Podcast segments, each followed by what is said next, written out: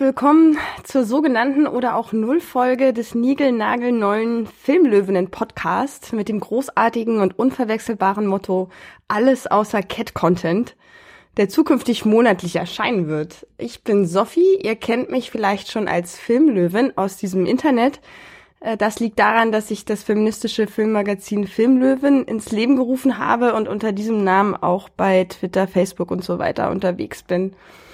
Ich habe aber noch zwei großartige Mitsprecherinnen dabei, nämlich Rebecca Görmann alias Becky von den KulturpessimistInnen und Lara Kalbert alias Lara, freie Journalistin und Podcasterin. Das sind zwei Fachfrauen, nicht nur in puncto Film, sondern, und das möchte ich unbedingt betonen, auch in puncto Podcast. Und ohne euch beide würde es dieses Projekt hier gar nicht geben. Deswegen ein ganz großes Danke schon mal vorab und Hallo. Hallöchen. Hallo, schön, dass wir dabei sein dürfen. Ich freue mich, dass es losgeht. Ja, ich auch. Aber bevor wir jetzt nochmal ausführlicher in unsere Selbstvorstellung, Selbsterstellung gehen, möchte ich vor allem nochmal Brenda Lien danken. Die hat nämlich die Musik gemacht, die wir am Anfang gehört haben und auch die Musik, die wir am Ende nochmal hören werden. Die hat sie uns zur Verfügung gestellt. Äh, Brenda Lien könntet ihr da draußen äh, an den Empfangsgeräten vielleicht kennen, weil sie Kurzfilme gemacht hat, nämlich äh, Call of Beauty, Call of Comfort und vielleicht der bekannteste Call of Cuteness, in dem es, und darüber freuen wir uns ganz besonders, um Katzenvideos geht. Quasi unser Lieblingsthema. Es könnte nicht besser passen. Es könnte nicht besser passen. nee, so, jetzt aber im Ernst und Butter bei die Fische, wie man sagt, oder Katzen bei den Breckis. Ähm. oder war das jetzt Schleichwerbung? Darf man nicht, ne? Egal. Gut, äh, jetzt sagen wir nochmal, was, äh, was es eigentlich bei uns gibt außer Cat-Content. Weil sonst ist das ja so ein bisschen leeres Versprechen mit dem alles außer Cat-Content. Ähm, Becky, möchtest du anfangen, äh, das Telegramm vorzustellen, kurz? Genau, also wir haben uns vorgenommen, euch so mit drei Kategorien immer zu versorgen im Laufe unseres Podcasts. Und ähm, ja, es soll um Filme und Filmfrauen und News und äh, Geschehnisse aus der Welt der Filme und der Filmfrauen gehen. Und im Telegramm wollen wir euch diese News so ein bisschen zusammensuchen, die ihr vielleicht in den konventionellen Medien nicht auf den ersten Blick finden werdet oder wenn ihr sie auf den ersten Blick finden werdet, äh, werdet ihr vielleicht sie anders eingeordnet sehen, als ihr das bei uns hinkriegt. Also wenn es zum Beispiel eine Studie darüber gibt, dass sich Filme mit Frauen als Lied Überraschung doch richtig gut verkaufen, dann äh, wird es bei uns vielleicht nicht als die große Überraschung eingestuft werden, wie das bei anderen passiert. Äh, genau, solche News äh, auch aus Festivals und anderen Geschehnissen rund um den Film werdet ihr bei uns im Telegram hören. Genau, dann die zweite Kategorie wäre das sogenannte, ganz einfallsreich genannte Thema. ja, es muss halt auch ein T sein, ne? Sonst ist, funktioniert ja die Alliteration nicht. Richtig. Genau. Und Thema ist äh, eigentlich ja mit am äh, eindeutigsten, was es, äh, was es worum es geht. Das wird wahrscheinlich auch so der Hauptblock äh, der jeder Folge sein. Jeder, also es so ein bisschen wie im Magazin. Wir machen erst die News, dann ein Thema und am Ende gibt's dann noch einen dritten Block, auf den kommen wir gleich. Und die Themen haben natürlich immer irgendwo mit äh, dem mit mit unserer mit unserem Ansatz zu tun, mit dem Thema Feminismus und Film, Frauen, Non-Binary, Queerness, alles was halt nicht so Standard cis hetero äh, Mann ist. Das ähm, das soll es dann in diesem, in diesem Themenblock gehen. Das kann sein, dass wir uns bestimmte Darstellungen von Frauen in verschiedenen Filmen angucken. Es kann sein aber, dass wir uns auch einem Genre widmen oder einem Festival oder ähm, einer Art von ähm, Sache, die irgendwie mit Film zu tun hat, auch hinter der Kamera vielleicht oder beziehungsweise hinter der Leinwand mit mit einem Job. Das das das ist relativ offen und ähm, wir planen das eben immer bisschen voraus, deswegen auch monatlich, damit wir da ein bisschen tiefer eingehen können und wollten halt nicht nur über einen einzelnen Film sprechen, so rezensionsmäßig, das ist, ähm, das gibt's und das ist auch gut und so weiter, aber wir hatten halt gedacht, wir gehen das Ganze ein bisschen breiter an ein bisschen größer, um eben auch ein bisschen thematischer. Ja, genau. Dann mache ich weiter. Jetzt habe ich schon 500 Mal genau gesagt. Das äh, muss ich mir echt abgewöhnen. Genau. Wenn du erstmal eine Weile podcastest, wirst du rausfinden, welche Wörter du alle ganz besonders oft verwendest. Ich glaube, ich, glaub, ich, glaub, ich brauche so einen roten, so einen roten Zettel irgendwie, den ich mir hier hinklebe, wo genau drauf steht, damit ich mich immer dran erinnere. So paradoxe Interventionen. So. Mhm. Gut, aber ich darf jetzt was zu den Tipps sagen. Zur dritten Kategorie, nämlich am Ende jedes Podcasts wollen wir euch noch ein paar Tipps geben, äh, die eben damit zu tun haben, welche Filme ihr euch angucken könnt, welche Veranstaltungen äh, ihr besuchen könnt, vielleicht auch welche Webseiten sich im Internet lohnen, Podcasts vielleicht auch, was auch immer wir finden, was eben mit Frauen und Filmen und äh, Gender und Filmen zusammenhängt und was wir glauben, was für euch interessant sein könnte oder wo wir glauben, das muss Mensch einfach äh, gehört, gesehen oder gelesen haben. Ja. So ist es. Ja, so ist es.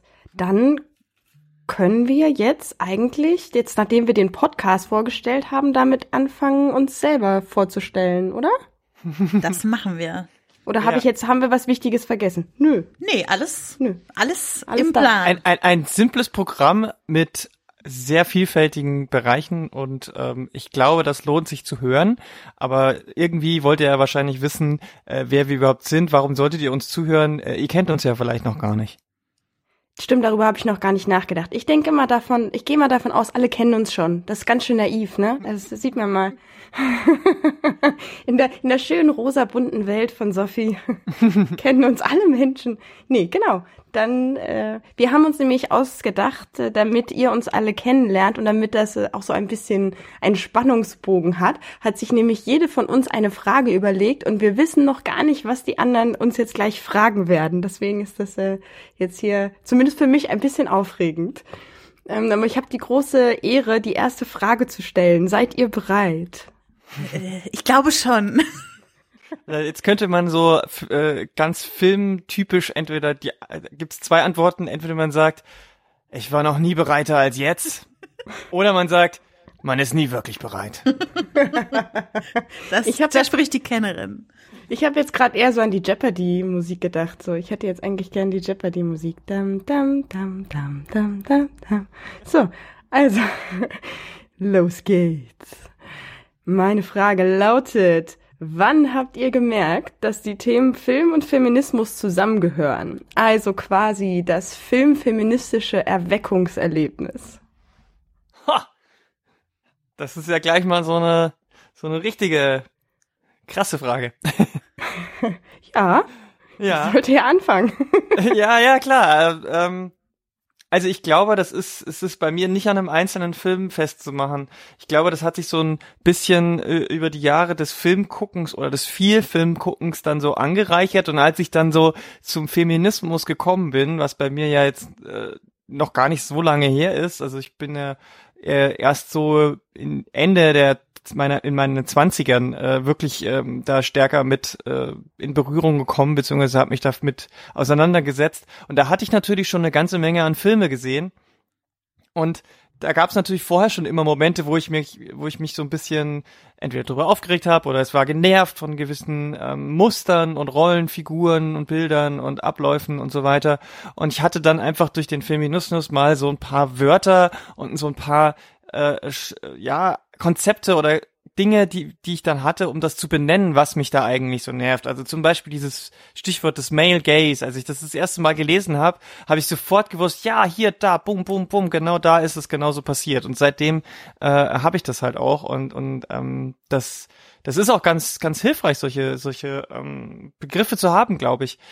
Damit man sich halt auch selber klar wird, wie oft irgendwelche Sachen halt auch passieren, äh, weil wenn man einmal einen Begriff hat und weiß, was es bedeutet, dann fallen einem die Dinge eben auch eher auf. Also ich, äh, bei mir gibt's da glaube ich keinen keinen einzelnen Film, an dem ich das so richtig sagen würde. Da ist mir aufgegangen wie äh, eine Leuchtdiode. Also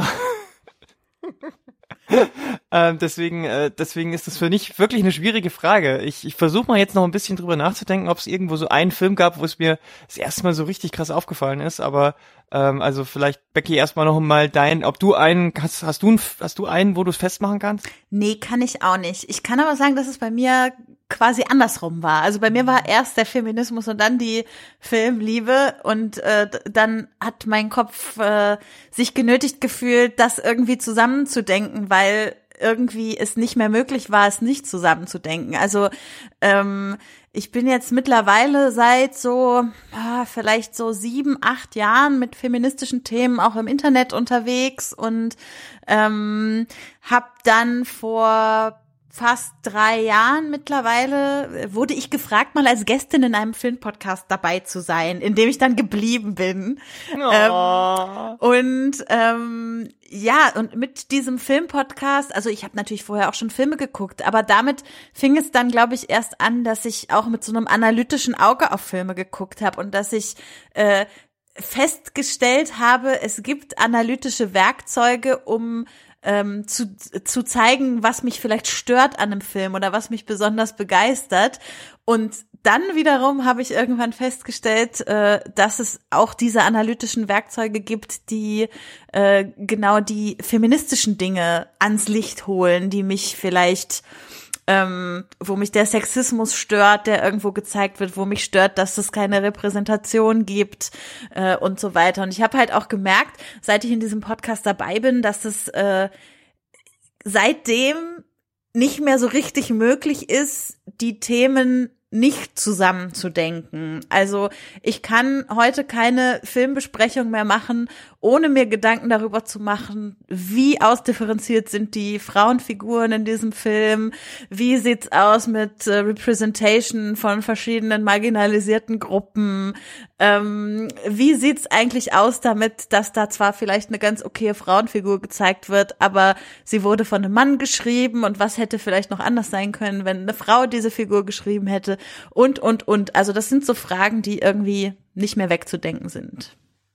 Ich finde es witzig, dass es jetzt bei euch beiden so durchklang, dieses, es geht jetzt halt nicht mehr weg. Ich glaube, ich glaube, Lara hat sowas gesagt wie, äh, seitdem habe ich das. Das klingt so ein bisschen wie Herpes. nee, ich sehe das eher als als Bereicherung, als Skill. Ich habe das, äh, das ist so ein so ein, es ist wie Fahrradfahren, weißt du? Das verlernt man eben nicht mehr. Und das ist ja, Fahrradfahren ist ja an sich erstmal was Gutes, weil das ein Vehikel ist. Und auch das, also auch äh, die, die feministische FilmkritikerInnenbrille ist, ist, ist ein Vehikel für mich, um Dinge besser zu durchdenken, noch mehr zu sehen, als ich vorher gesehen habe. Und ich glaube, ich habe jetzt so ein bisschen drüber nachgedacht. Ich glaube tatsächlich das erste Mal, wo mir das so, so richtig aufgefallen ist, wo ich aber noch keinen noch, noch nicht den Finger drauflegen konnte mit einem Begriff, müsste tatsächlich der erste Matrix-Film gewesen sein von den Wachowskis, weil mir da aufgefallen ist, dass der Film so anders umgeht mit den ganzen Rollen irgendwie. Und ähm, das, das fand ich irgendwie, das hat, da, da, da hat sich so ein bisschen was äh, bei mir getan. Und ähm, dabei ist der Film ja jetzt noch nicht besonders feministisch. Aber aber irgendwie war das so, ein, so eine Art von Film machen und, und so, wo ich mir gedacht habe, irgendwie ist das anders. Und ähm, wenn ich jetzt zurückblicken gucke, ist es von da dann immer weiter in diese Richtung gegangen, um zu und, und immer mehr zu gucken, was gibt's denn noch als diese diese dominanten ähm, Dinge. Und ich habe dann auch echt immer schneller oder was heißt immer schneller, immer mehr festgestellt, dass mir diese vor allem diese ganzen 80er Jahre äh, Filme also da gibt's so viele, die mir einfach nicht gefallen, die ich auch nicht mehr gucken kann, weil die einfach so Testosteron, na, ich will nicht sagen, nee, es ist halt eine bestimmte Art von Männerbild und eine bestimmte Art von Plot und eine bestimmte Art von Frauenbild ähm, da drin so, so zur Schau getragen werden, das halte ich einfach auch nicht mehr so gut aus, muss ich ganz ehrlich mhm. sagen. Hm, kann ich gut nachvollziehen. Das geht mir aber nicht nur mit den 80er Jahre Filmen so. ja, da ist es nur wahrscheinlich sehr offensichtlich. Ist, ja, da ist es sehr auffällig, genau. Äh, dann beantworte ich die Frage auch noch selber, oder? So war ja der Deal. Mhm. Unbedingt. Unbedingt. Äh, ja, weil also für mich die Themen Film und Feminismus ähm, kam auch eher so, dass Feminismus als letztes kam, weil ich mich nämlich so lange, mega lange gar nicht als Feministin bezeichnet habe und auch das, was ich gemacht habe, gar nicht als Feministin äh, bezeichnet habe. Und dann war ich in Ankara beim Frauenfilmfestival und da war so ein so ein runder Tisch, wo alle Frauen aus aller Herrinnenländer zusammensaßen und erzählt haben, was sie denn alles so tun für die Frauen in der Filmbranche und für Gleichberechtigung in der Filmbranche. Und ich und plötzlich wurde mir erst so klar, was für eine wahnsinnige Baustelle das ist und ich habe irgendwie so drüber nachgedacht, was kann ich denn dazu beitragen und muss ich jetzt was dazu beitragen? Ja, verdammt, ich will was dazu beitragen. und war dann da, habe dann da eine Frau kennengelernt, äh, die sagte, sie findet es total ätzend, dass ganz viele Menschen sagen, ja, ich bin, äh, ich bin ja keine Feministin, aber und dann bringen sie irgendein feministisches Argument. Und dann habe ich in dem Moment habe ich so gedacht, ja, ich bin genauso. Also ich argumentiere die ganze Zeit für Gleichberechtigung hinter der Kamera, vor der Kamera, aber ich stelle das immer so vorweg, so unter dem Motto, ja, aber das hat nichts mit Feminismus zu tun, weil ich mich so vor diesem Wort gefürchtet habe irgendwie, ne? Mhm. Und, und erst so mit diesem Festival, mit diesem runden Tisch kam das so, dass ich mich dann da auch hinsetzen konnte oder danach, ne, auch so vor Menschen stellen konnte und sagen konnte, ja, ich bin Feministin und ja, für mich äh, ist das Thema Feminismus mit Film verknüpft und wichtig.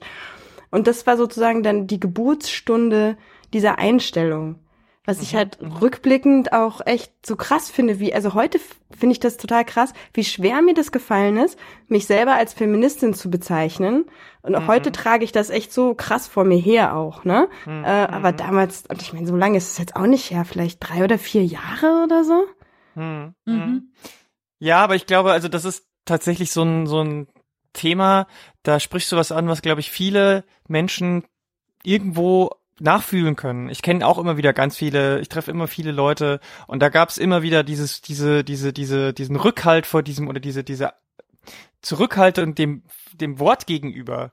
Weil viele dann, ja, aber Feminismus müsste es denn nicht eher irgendwas mit, äh, äh, mit Gleichberechtigung heißen, weil es geht ja jetzt gar nicht mehr nur um Frauen, wir müssen doch heute viel größer und so weiter und warum können wir den Begriff nicht ändern und all diese Diskussionen um dieses, dieses Wort, aber also Feminism is not a bad word, ne? Also es ist einfach es ist das ist kein das ist äh, das ist das was du also ich meine ich kann man kann es auch diesen mit diesem Verbe Feminismus ist das was du draus machst. Also ist, da kann man ganz viel so auch so äh, platt bisschen sein aber im Kern ist es das. Also es ist man man braucht wir, niemand muss Angst vor diesem Wort haben weil weil es vielleicht irgendwas bedeutet was man selber nicht ähm, nicht hundertprozentig irgendwie gut findet oder weil man Angst davor hat, dann in einen Topf mit anderen Leuten geworfen zu werden. Es gibt halt nicht nur den einen, es gibt ganz viele Feminismen. Jeder Mensch kann seinen eigenen oder ihren eigenen Feminismus haben und leben. Ähm, aber es ist halt ein, es ist halt ein Begriff, unter dem man sich auch versammeln kann. Das bedeutet, man kann da auch Gemeinschaft finden, man kann da Ressourcen finden, eben zum Beispiel jetzt wie bei uns diese feministische ähm, Filmkritik oder eben dahinterstehend oder danebenstehend auch die feministische Filmanalyse und die Film, feministische Filmwissenschaft. Und äh, dementsprechend denke ich mal, dass, ähm, dass wir, dass man da irgendwie das Ganze eben auch positiv für sich vereinnahmen kann und muss um und und ähm, deswegen ist es vielleicht auch so, dass man, wenn man einmal da drin ist und merkt, dass es da auch irgendwie Zusammenhalt und Energie und und und so einen Effekt gibt, dass man deswegen vielleicht auch umso mehr das vor sich herträgt, zusätzlich zu dem ganzen Backlash, den man bekommt und dann ist es aus Trotz so.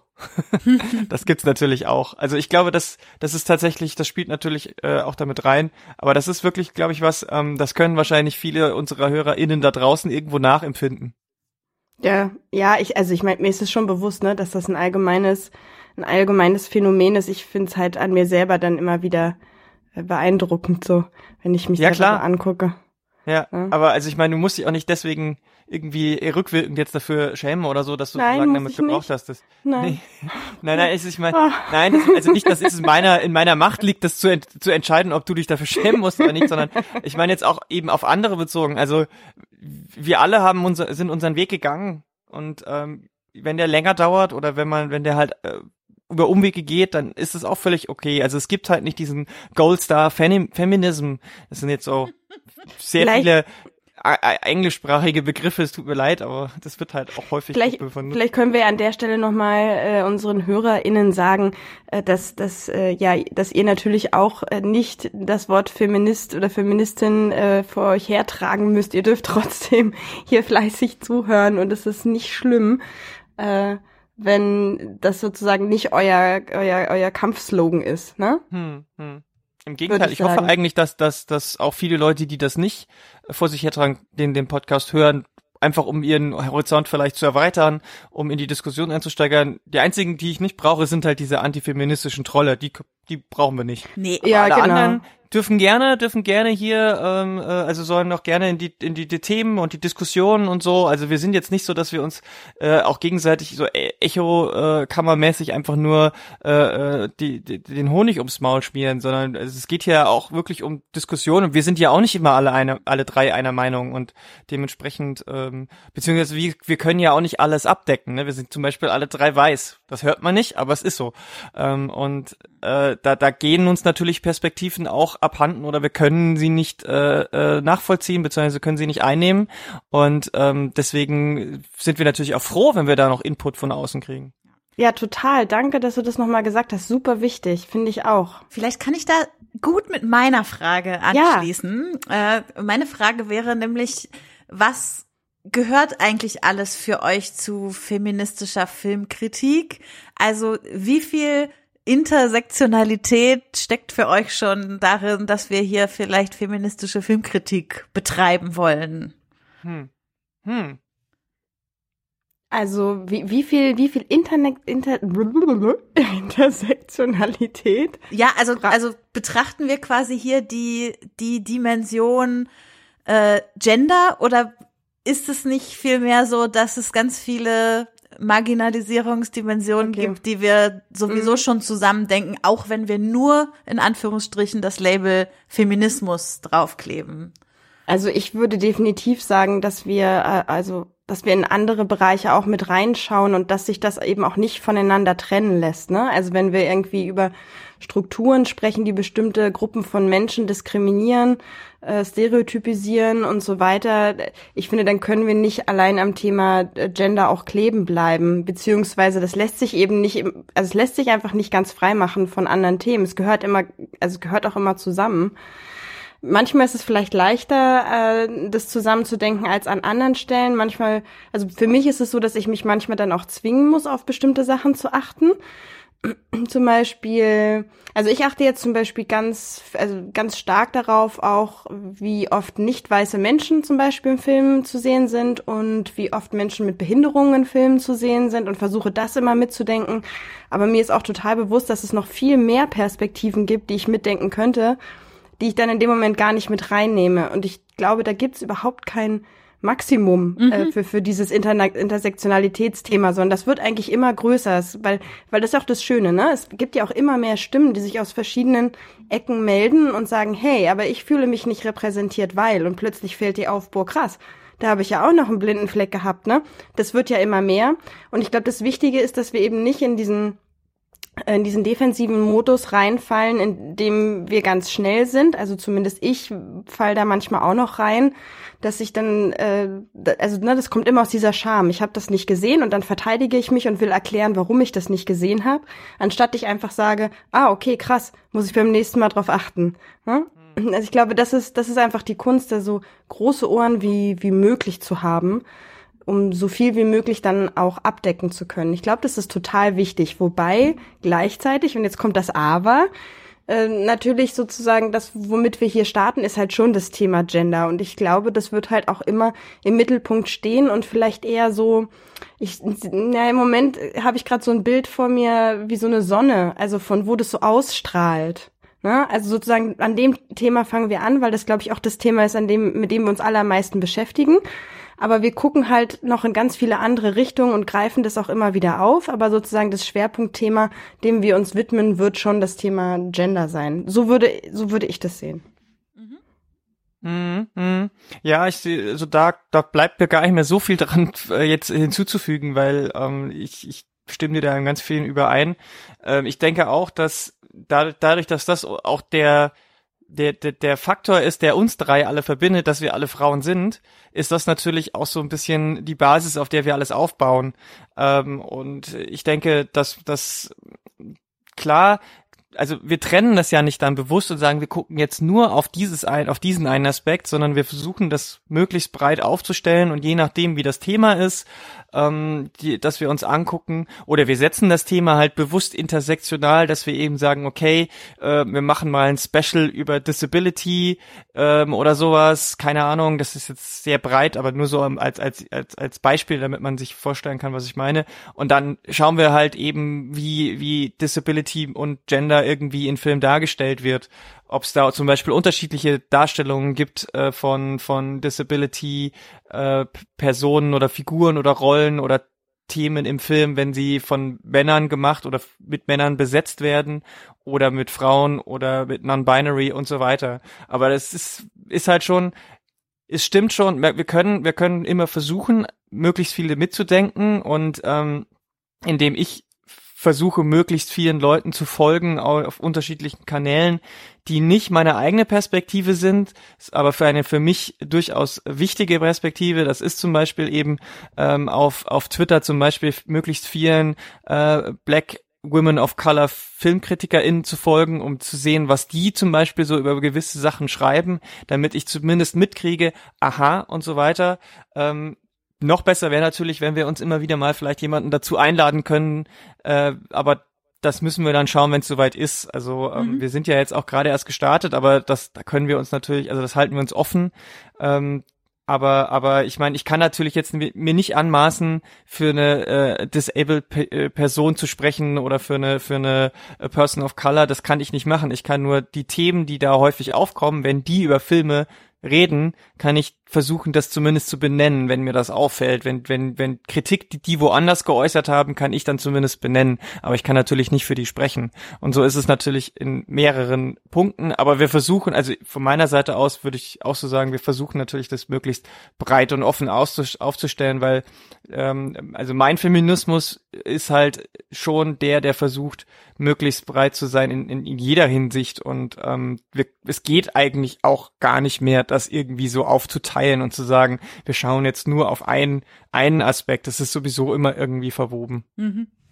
Ja, sehr schön. Also das äh, ist ungefähr das, was ich auch darauf antworten würde, wie ich dazu stehe, weil ähm, es ja aber trotzdem ein, ein, Thema ist, was irgendwie a thing ist, weil es ja schon noch Leute gibt, die sagen, jetzt lass uns doch erstmal auf eine Sache konzentrieren. Und jetzt, jetzt lass uns doch erstmal an der einen Front in Anführungsstrichen kämpfen.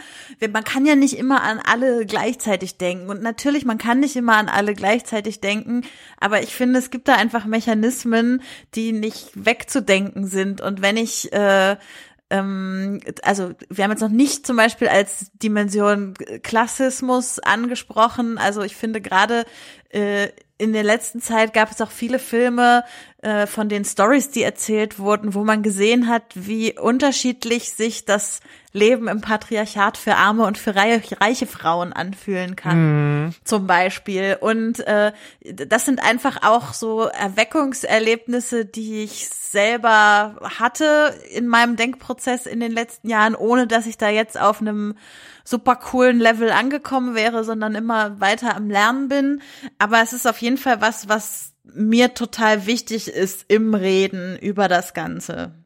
Hm. Das Argument, wir können, man kann nicht alle mitdenken, kommt halt meistens von Leuten, die einfach niemanden mitdenken oder über nichts reden wollen. Das sind halt immer diese, da kommen ganz, kommen wir ganz schnell in diesen, diesen Ablenkungsmanöver, was auch Derailing genannt wird, wo es dann heißt, ja, aber äh, sollten wir uns nicht lieber über Weltfrieden oder die äh, Krise in Syrien und so weiter, aber da machen macht diese Person in der Regel ja auch nichts dagegen, sondern äh, will einfach nur sagen, dass dass unsere Anliegen nicht wichtig genug wären und deswegen ähm, ist das halt äh, ist es halt für mich eh immer so ein Scheinargument zu sagen, man kann nicht immer alle mitdenken. Man kann es zumindest versuchen. Genau, und was ich gerade noch sagen wollte, war, das, ich glaube, das Wichtigste an der ganzen Geschichte ist eben, sich auch bewusst zu machen, wir reden, ne, wir reden über Frauen und wir reden über, über, über Benachteiligung, über fehlende Rep äh, Repräsentation, Stereotypisierung und so weiter. Aber natürlich sind wir wiederum in ganz vielen Bereichen auch privilegiert. Ne? Ich glaube, mhm. das ist so irgendwie so, für mich ist das zumindest der Schlüssel.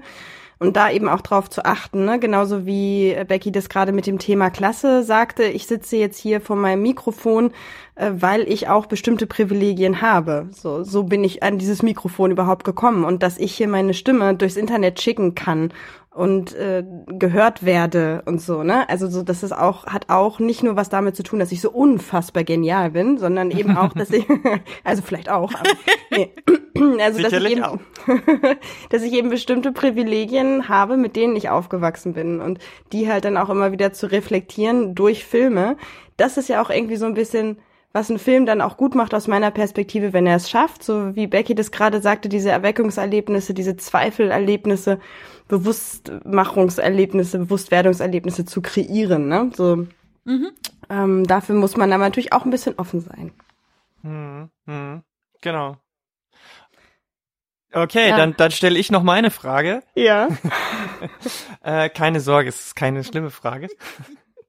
Ich bin nervös. Ähm, ich habe mir jetzt gedacht, wenn man, wenn man jetzt, wenn, wenn, wenn die Leute da draußen jetzt vielleicht hören, uh, fe feministischer Filmpodcast, Filmkritik und so weiter, das klingt alles so mega negativ, muss ich mich jetzt darauf einstellen, dass da jedes Mal meine Lieblingsfilme kaputt gemacht werden oder so.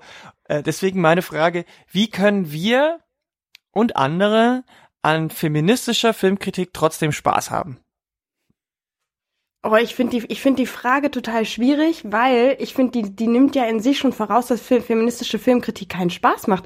Das finde ich halt gar nicht. Ich würde das halt so sehen, wie wir das, ich weiß nicht, wer von euch beiden hat das vorhin gesagt, dass, dass dadurch, ich glaube, das warst du, Lara, ne?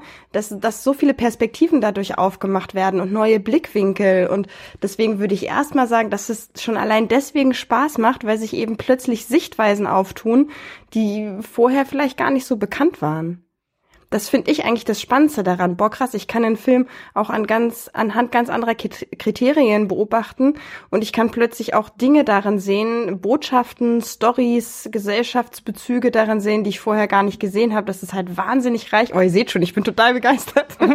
ich könnte jetzt Stunden darüber reden, aber ich, ich finde, ich muss das überhaupt gar nicht widerlegen. Ich finde, feministische Filmkritik ist so unfassbar spannend und vielseitig mhm.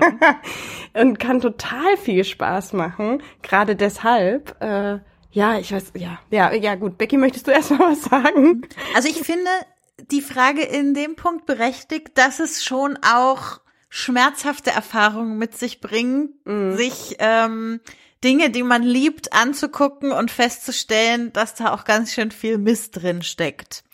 Äh, was man vielleicht früher nicht festmachen konnte, was dieser Mist ist und und jetzt dann irgendwie gelernt hat und äh, you can't unsee it. So, also wenn man es einmal gesehen hat, wird man es nicht mehr so richtig wieder los. Gleichzeitig bin ich auch ein ähm, ein Fan des kritischen Schauen von Guilty Pleasures und äh, finde nicht, dass wir uns Dingen, die wir aus einer feministischen Perspektive kritisieren, für immer entsagen müssen und dann sagen, nein, den Film darf ich jetzt nie wieder gucken, weil der hat in dem und dem und dem Punkt äh, was Problematisches. Ich kann trotzdem an einem Film ein, auf der einen Seite wertschätzen, dass er keine Ahnung, für die Optik irgendwie was Bahnbrechendes gemacht hat und gleichzeitig sagen, dass darin aber die Frauenfigur richtig mies behandelt wird. Also ähm, diese Ambivalenzen irgendwie auszuhalten, wenn man das einmal geschafft hat, dann ist man irgendwie, glaube ich, an dem Punkt, wo es richtig ja, vielleicht ist Spaß wirklich das Wort, wo es richtig Spaß macht, die Dinge zu durchdringen und auch zu entdecken und auch meine eigene Beziehung zu den Filmen irgendwie noch mal ganz neu zu entdecken und zu definieren. Also ich habe ich hab den die Frage natürlich bewusst so ein bisschen in diese Richtung gestellt, weil ich persönlich natürlich total auch der Meinung bin, dass Filmkritik äh, total spannend ist und Spaß machen kann und nicht überhaupt nicht immer nur schlecht reden ist, ganz und gar nicht. Ähm, ich finde es nämlich auch, dass man durch diese, wie ich es vorhin schon angedeutet hatte, äh, durch diese neuen Blickwinkel, diese neuen Begriffe, diese neuen Dinge, die man dann lernt oder sieht oder mitbekommt, manche Sachen auch einfach viel mehr zu schätzen weiß oder eben nochmal neue Aspekte sieht. Ich meine, das ist bei, bei anderer Filmkritik ja auch so, wenn irgendjemand dir erzählt, ja, für dieses, für diesen Film, da wurde dieses spezielle Verfahren angewendet oder man sagt, okay, wenn, wenn man genau hinguckt, dann sieht man da, ist der Schnitt, obwohl es aussieht wie, wie ein One-Take und so weiter. Und dann guckt man nochmal genauer hin und sagt, boah, geil oder so. Oder, oder wenn man sich ganz viel mit Choreografien von ähm, Abläufen, also Actionsequenzen, Kampfszenen oder was auch immer oder Tanzszenen oder wie auch immer man das, äh, was, was man alles choreografieren kann, wie das wenn, wenn man da nochmal genau hinguckt oder Bildkomposition, ich denke da an sowas wie Wes Anderson mit seiner mega durchkomponierten äh, Bildsprache, das sind ja auch alles Dinge, die, die einem dann beim ersten, zweiten, dritten, je häufiger man guckt, desto häufiger kann man drauf achten. Und ähm, ich mir ist das jetzt gerade ganz aktuell ähm, aufgefallen, die Becky war da auch dabei. Wir waren ähm, bei der Deutschland-Premiere, Vorab-Premiere von If Beale Street Could Talk. Und äh, da war auch der Regisseur Barry Jenkins da. Und ähm, da, da, da ist es zum Beispiel so, da, da, da wird die, da wird die Hauptprotagonistin ganz, auf einer ganz speziellen Art und Weise in Szene gesetzt. Und wenn man das, wenn man das nur so einfach guckt, dann fällt einem das erst überhaupt nicht auf. Aber wenn man es weiß, dass es eben aus ihrer Perspektive gezeigt wird und die gesamten Geschehnisse auf ihre Erinnerungen berufen und dass die Kamera eben ihre Reaktionen einfängt und ihre Sicht der Dinge und nicht dann in, in den entscheidenden Momenten auf sie zeigt, dann, wenn man das weiß, dann schaut man da dann auch viel stärker drauf oder ähm, in der Erinnerung kann man es nochmal durchspielen und denken, ah ja, genau, und deswegen so und so und so. Also das, das, äh, das ist so eine, das ist eher so eine Anreicherung, so eine Bereicherung zum Filme gucken, als es irgendwie einem was wegnimmt. Und was Becky gesagt hat, da halte ich es einfach auch mit äh, Anita Sarkeesian, die das ja auch bei Videospielen gesagt hat. Es geht nicht darum, äh, äh, irgendwie Spiele als schlecht zu brandmarken oder kaputt zu machen, sondern man kann die auch immer noch gut finden. Wichtig ist, dass man einem, dass einem bewusst ist, wenn was problematisch ist, warum ist es problematisch und dass ich das jetzt als, Pro äh, dass ich jetzt etwas teilweise oder vollkommen problematisches konsumiere. Wenn einem das bewusst ist und man es trotzdem tut, dann ist es ja völlig okay. Man, wie man damit umgeht, ist dann halt die Frage. Also promote ich das dann nach außen und sag so, bester Film der Welt, ist mir egal, ob da XYZ oder sage ich, ja, die, wie Becky schon gesagt hat, Kamera super, aber Rest eben nicht so gut. Ähm, also ich meine, so gesehen also einer meiner Leitsprüche ist ja sowieso irgendwie, alles ist problematisch ähm, und alle unsere Lieblinge sind irgendwo problematisch, wir wissen es nur noch nicht. Ähm, deswegen ähm, es, ist es auch so ein bisschen vielleicht nicht Vielleicht hilft es auch einem, so ein bisschen die Distanz zu wahren und die Dinge nicht zu hoch zu hängen. Also gerade bei SchauspielerInnen passiert oder, oder RegisseurInnen äh, tendiert man vielleicht auch ganz schnell zu sagen, okay, der hat mir jetzt, der hat bei zwei Filmen, das war, die waren super, für mich ist der über jeden Zweifel oder die über jeden Zweifel erhaben. Nee, auch die können halt problematische Dinge produzieren und trotzdem verliert man daran ja nichts, weil die guten Dinge, die die Leute produzieren, sind ja weiterhin gut. Äh, ich, überhaupt finde ich diese die Kritik von feministischer Filmkritik, das wurde mir jetzt noch mal klar nach dem, was ihr jetzt beide gerade gesagt habt. Äh, das finde ich total interessant. Dieser Gedanke, feministische feministische Filmkritik macht etwas schlecht oder nimmt den Spaß an etwas, weil ganz ehrlich, ne, äh, Filmkritik an sich wenn ist ja, also erstens steckt das Wort Kritik schon drin, ne? Also davon mal ganz abgesehen.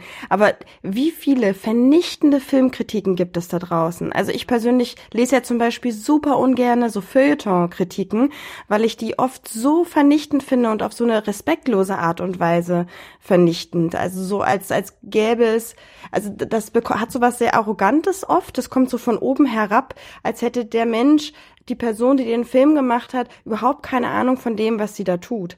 Und mein Ansatz ist eigentlich immer grundsätzlich, dass so ein Film von Menschen gemacht wird, die sich damit irrsinnig Mühe gegeben haben, die da unglaublich viel Arbeit reingesteckt haben und dass ich eben in, in den, also bis auf ganz wenige Ausnahmen vielleicht, nicht sagen möchte, dass der Film als solcher schlecht ist, ne? So dass es darum gar nicht geht, sondern dass es viel mehr darum geht zu sagen, die und die Perspektive kann ich einnehmen und darin etwas sehen, was, ne, wie du gerade sagtest, Lara, vielleicht problematisch ist.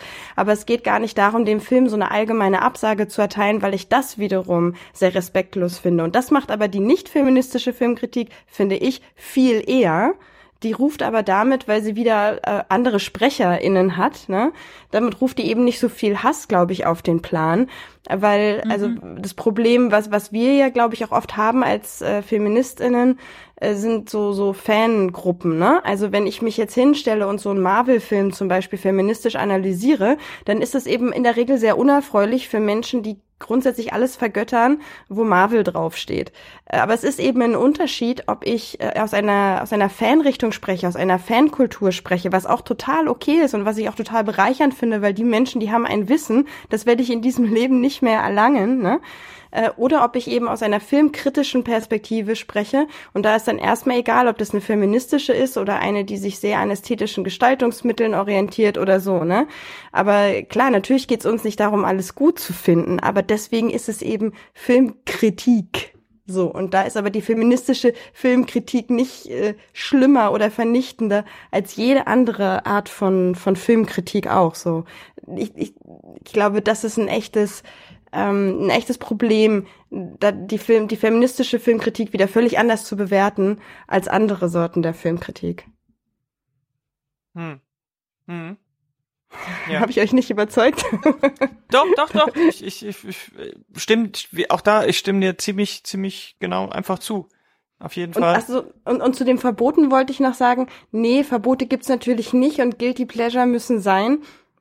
Ich habe halt schon manchmal so Momente, wo ich einen Film, äh, wo ich einen Film dann eben doch verurteile. Diese Ausnahmen gibt es, aber dann ist das eher ähm, aus so einer Perspektive heraus, wie ich finde, da war sich jemand der Verantwortung, die mhm. er äh, hat als als Filmemacherin nicht bewusst, nicht ausreichend bewusst, ne? Also so die Stimme, die ich als Filmemacherin, als Filmemacher habe, die die Macht, die ich habe, indem ich bestimmte Geschichten erzähle und auf eine bestimmte Art und Weise in einem bestimmten Setting vermittle, so die kann ich eben auch missbrauchen oder eben mit zu wenig Verantwortungsbewusstsein behandeln und an der Stelle werde ich dann manchmal eben doch pissig.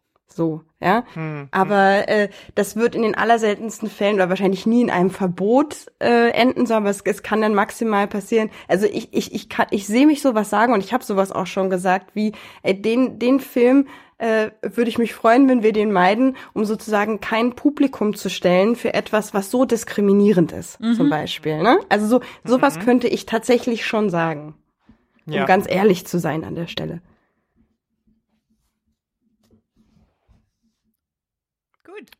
In deinem Raum. Gut, dann, nachdem wir jetzt so ernsthafte Themen hier gewälzt haben, würde ich sagen, gehen wir doch zu unserem Herzens, zu, zu, unserem geheimen und paradoxen Herzensthema über und reden noch einmal über Katzen. Denn wir sind ja alles außer Cat-Content, ganz ja. logisch. Übrigens, ja, weil wir ja ein feministischer, genderbewusster Podcast sind, dürfen wir natürlich durchaus auch über Kater reden, ja? Wollte ich an der Stelle jetzt nochmal sagen. Also, jetzt, also, Gott, wie sagen wir das denn jetzt? Gibt es einen genderneutralen Begriff für Katze? Hm, wahrscheinlich nicht. Wahrscheinlich gibt es eine lateinische Artenbezeichnung, die wir jetzt raussuchen hm. könnten. Ja, die müssen wir für, den wir müssen für den nächsten Podcast auf jeden Fall die genderneutrale Form rausfinden, weil ich würde euch jetzt gerne genderneutral nach eurer Lieblingsfilmkatze fragen, aber mir fehlt einfach das Wort. Wir bleiben erstmal dabei und äh, gucken mal, ob ja. wir es bis zum nächsten Mal rausgefunden haben. Wir gnügen uns mit dem generischen Femininum in dem Fall. Ja. Ja.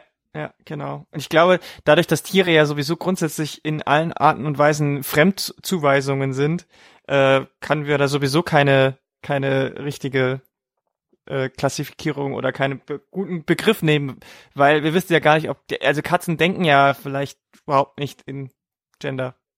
Deswegen. Höchstwahrscheinlich Good nicht. point. Ja, ja total. Also, Wirklich. Das Sehr ist guter das Problem. Punkt. ja. Ähm, ja, ich fange mal direkt an.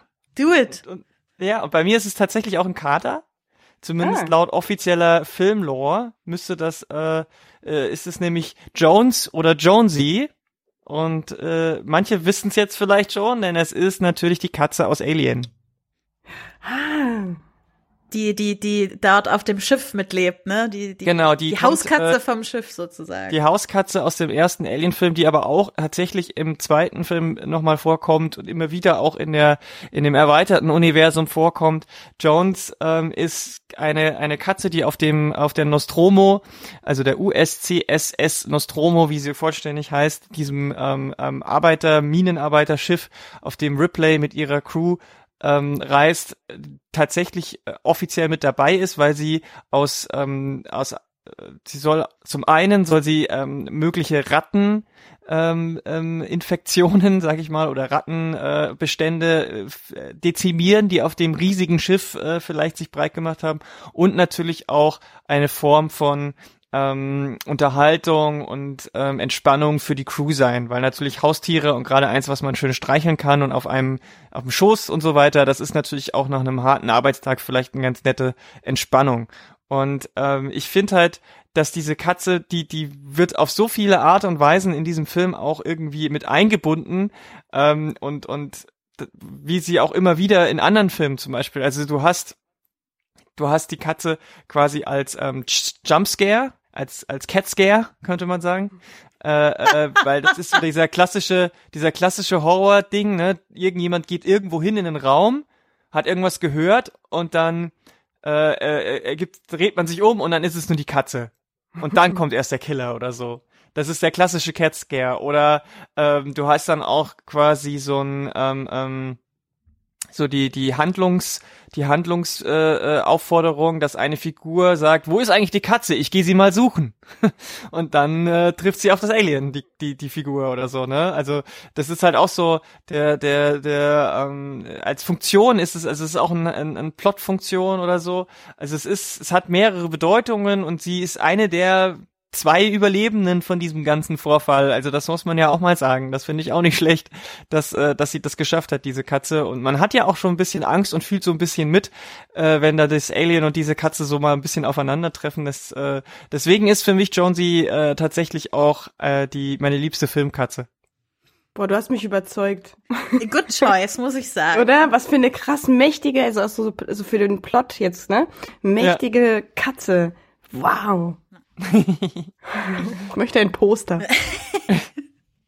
Äh, soll ich weitermachen? Ja, ja, gerne. Okay, also ich, äh, es ist ein bisschen spannend. Ich habe eine Katze aus einem Film, wo ich den Film eigentlich ziemlich problematisch finde. Ähm, hm. Aber die Katze mag ich. Und zwar geht es um den Film L von Paul Verhoeven. Ah, ja. Hab und in diesem Film gibt es wirklich eine ganz fantastische Katze, die ich also ich, ich mag unglaublich gern die Beziehung der Protagonistin und ihrer Katze, weil ich das Gefühl habe, diese Katze ist immer genau das, was die Protagonistin gerade braucht, ohne dass sie davon definiert würde, dass diese Protagonistin immer genau das gerade von ihr braucht. Und das ist irgendwie so ein bisschen das, was auch Katzen für mich auszeichnet. Also, dass sie einerseits sehr sie selbst sind, aber sich dann doch manchmal dazu herablassen, ihrem Menschen äh, das zu geben, wonach er sich sehnt. Und ähm, ja, also in diesem Film gibt es also wie ich finde, einen sehr problematischen Umgang mit dem Überleben von sexualisierter Gewalt.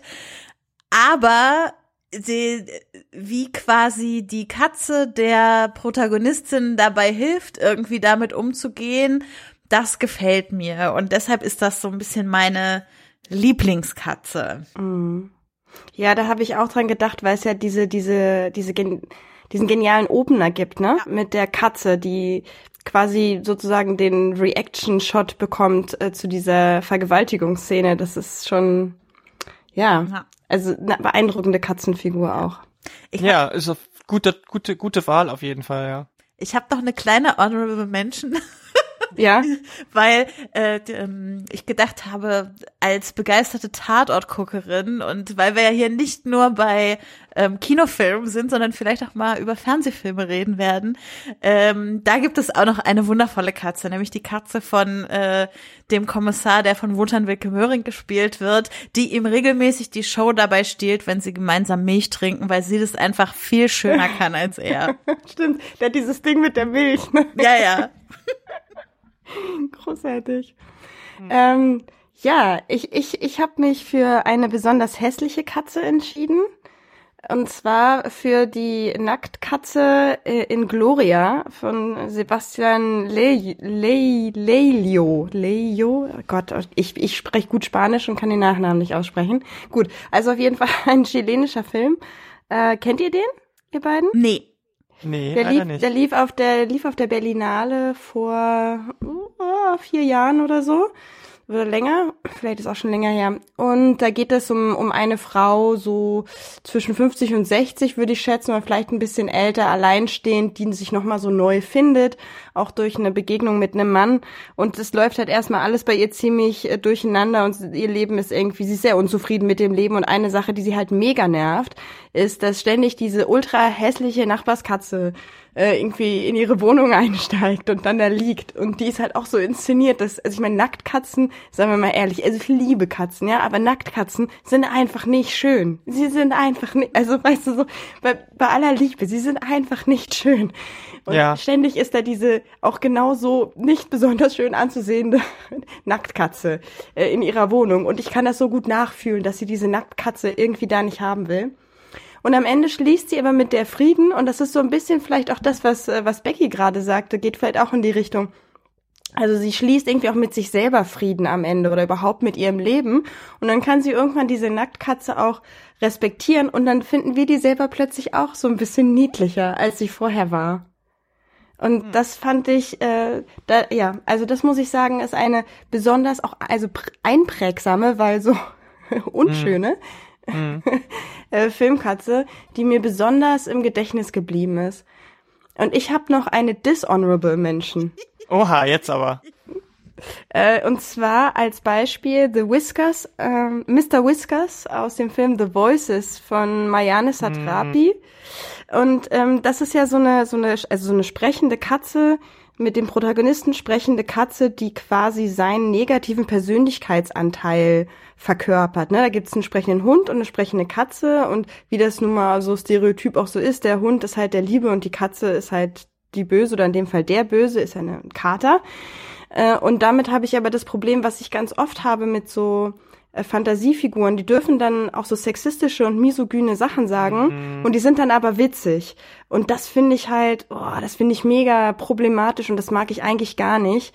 Ich meine, ich hatte mit dem Film auch andere Probleme, äh, so rein filmisch, ne? Aber ja, also die, die, das ist, das wollte ich einfach nochmal erwähnt haben, dass das eben auch ein Problem sein kann bei so putzigen Figuren, ne? Dass, dass man denen dann mehr verzeiht, als ich denke, wir den verzeihen sollten. Also das, das wäre noch eine dishonorable Menschen. Hm. Cat-Content Ja, ist doch vielschichtiger, als wir dachten. Ja, vielleicht. Ja, auch absolut. Also vielleicht sollten wir uns auch mal so ein, un- äh, so ein, so ein äh, Thema zu dem Bereich, aber das ist ja dann einfach kein klassischer Cat-Content, das ist ja dann, dann schon wieder deeper Cat-Content. Ja, es ist Meta, Meta. Äh, Meta, Meta. Ich meine, da, also es gäbe bestimmt da viel, worüber man äh, reden könnte, sei es jetzt Animationsfilme, ähm, sei es jetzt ähm, irgendwie wie wie auch Realfilme mit mit Tieren umgehen und ob da dann äh, Dinge konnotiert sind oder nicht, da könnte man sicherlich was machen. Aber ich sag mal so, ähm, es wäre jetzt ist jetzt nicht die, die oberste Prio, die mir unter den Nägeln brennt. Nee, also auch, wir, wir hatten es ja vorhin schon mit der Intersektionalität. Also ich weiß nicht, ob wir so intersektional dann werden wollen. Ähm, also jetzt zum Beispiel, ja, ich gebe zu, ich habe gerade, ich habe gerade Nacktkatzen diskriminiert. Ich gebe es zu. Aber äh, also ich weiß nicht, ob das ein Thema ist, auf das wir jetzt dezidiert eingehen wollen. Aber ja, ich habe, ich habe natürlich gerade Nacktkatzen diskriminiert. Ich, ich, jetzt, wo ich Aber am nachdenke- Ende, du hast, ich fand das ganz schön, dass du gesagt hast, am Ende versöhnt sie sich und dann versöhnt man sich ja auch als Zuschauerin so ein bisschen Ja. damit. genau, Also, ja, ja. Huf. Es zeigt Oh, ja doch am Glück. Ende, dass eben nicht alle Nacktkatzen äh, äh, Kacke sind. grauselig. ja, genau. Ja, genau. Ich meine, man könnte wahrscheinlich allein nur Disney-Filme mal über über die Repräsentation von Katzen in Disney-Filmen könnte man mal sprechen. Und also es gibt ja so viele Katzen in in, in Disney-Filmen oder Disney-Filme, die über Katzen gehen, wo Katzen die Hauptfigur sind. Äh, klar, Aristocats, dann hast du Oliver und Company, du hast König der Löwen. Also das ist, es, es hört gar nicht mehr auf. Das hört echt nicht mehr auf. Wir könnten ganz, wir könnten einen ganzen neuen Podcast aufsetzen eigentlich. Äh, gut, dass wir uns darauf geeinigt haben, Cat-Content auszusparen. Ja. Alles sonst würden wir ja Cat völlig, Content. Genau, sonst würden wir völlig durcheinander geraten mit den ganzen Themen, die es sich lohnt zu besprechen. Ne? Also Genau. Die, die, den Cat-Content haben wir jetzt abgehakt, damit wir bei den regulären themenbezogenen Sendungen dann nicht wieder drauf, äh, drauf eingehen müssen, weil wir können dann ja immer auf diese Null-Episode verweisen, wo wir sagen, wenn ihr Cat-Content wollt, da gibt's eine Menge. Sehr gut. ja, dann, dann können wir ja gleich schon mal hinweisen auf unsere nächste Episode, die dann keinen Cat-Content haben wird, vermutlich. Wir schauen mal. äh, die dann nämlich Ende Februar in, äh, erscheint, also so im Nachgang der Berlinale, würde ich mal sagen. So ist der, so ist der Plan. Hm. Ähm, der zeitliche Plan, grob. Und bis dahin ist ja noch ein bisschen Zeit, aber äh, ihr, ihr da draußen an den Endgeräten könnt uns natürlich trotzdem sehr gerne äh, weiter verfolgen, unsere äh, Aktivitäten. Also erstmal gibt's natürlich sowieso die Filmlöwen-Webseite, mhm. filmlöwen mit oe.de. Und es gibt auch ganz neu, weil sich ja das Filmlöwinnen-Team jetzt nicht nur durch den Podcast vergrößert, sondern auch auf der Webseite gibt's jetzt nämlich einen neuen Twitter-Kanal. Äh, der eben auch Filmlöwinnen heißt, mit Unterstrich, also Filmlöwinnen. Ähm, und dort könnt ihr quasi noch unseren, also den Aktivitäten der Webseite allgemein folgen. Es gibt auch eine Facebook-Seite. Ähm, ja. Vielleicht sagt ihr noch eure äh, Twitter-Accounts wenigstens, dass, dass, dass die Menschen euch noch folgen können. Genau, mich findet man in allen relevanten sozialen Netzwerken unter @genderbeitrag. Und mich findet man vor allem auf Twitter at Lara K mit drei A dahinter. Also insgesamt fünf A. Ja, insgesamt sind fünf A drin versteckt. Ja. Genau. Vielleicht packen wir das auch einfach dann nochmal in die Show Notes, dann ist da alles zusammen, ne? Die ganzen Links. Genau. Hinweise. Und wenn ihr jetzt nach dieser Nullnummer denkt, ihr habt Lust, diesen Podcast vielleicht auch noch ein bisschen weiter zu hören. Äh, ihr könnt es natürlich machen, indem ihr das äh, auf der Website anhört, aber ihr könnt auch diesen Podcast abonnieren mit jedem Podcatcher eurer Wahl. Ihr findet uns in allen Podcast-Verzeichnissen, sei es bei Apple Podcast, Google Podcast, bei FÜD. Äh, sucht einfach nach Filmlöwinnen und ihr werdet uns finden und abonnieren können. Und dann äh, wisst ihr immer sofort Bescheid, wenn eine neue Folge von uns erschienen ist. Und wenn ihr Anregungen, Wünsche oder Ideen habt, wie wir in Zukunft vielleicht äh, diesen Podcast noch besser machen können, oder wenn ihr einfach mal sagt, über dieses Thema hätte ich von euch drei oder mehr Leuten noch gerne einen, einen Podcast dazu, dann lasst es uns doch einfach wissen. Ihr habt ja jetzt äh, die Adressen bekommen, wo ihr uns kontaktieren könnt. Schreibt uns einfach, schreibt uns auch gerne ähm, Feedback zu den einzelnen Folgen und ähm, wie wir wie, wie wir einfach noch mehr in eu euch bedienen können auch natürlich ähm, wir wir wir freuen uns immer über Feedback und äh, Anregungen. Lasst es uns gerne wissen. Ähm, wir ähm, diskutieren das dann äh, in und vor hinter und vor den äh, Kulissen on und off air.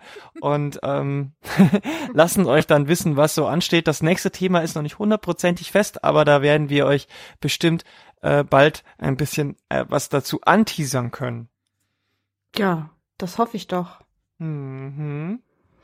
Dann an der Stelle möchte ich mich noch mal ganz, ganz, ganz, ganz doll äh, mit ganz viel Flausch, mit ganz viel Katzenfellflausch bei euch beiden bedanken, ähm, weil wie gesagt, ohne euch wäre ich hier völlig hilflos in diesen Podcast reingestolpert als äh, Anfängerin. Ganz, ganz großen Dank, dass ihr mit dabei seid, dass ihr mir so fleißig helft hm. und nie genervt seid von meinen vielen, vielen Fragen. Das liegt daran, dass wir alle mal irgendwann angefangen hatten und alle diese Fragen hatten und äh, jemanden hatten, der sie uns äh, nicht genervt äh, beantwortet hat und deswegen ähm, äh, ist das natürlich bei uns auch selbstverständlich. Vielen Dank, dass wir mit dir diesen Podcast machen dürfen. Ja, Juhu, ach, dann sind wir alle glücklich und ganz flauschig am Ende. Und dann würde ich sagen, wir verabschieden uns äh, mit einem äh, bis ganz bald an unsere HörerInnen. Und zum Abschied wünsche ich mir, dass wir alle nochmal zusammen schnurren. Okay.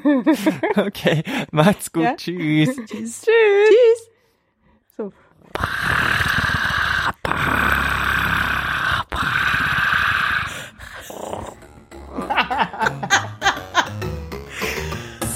Okay. Sehr schön. Stopp, ja.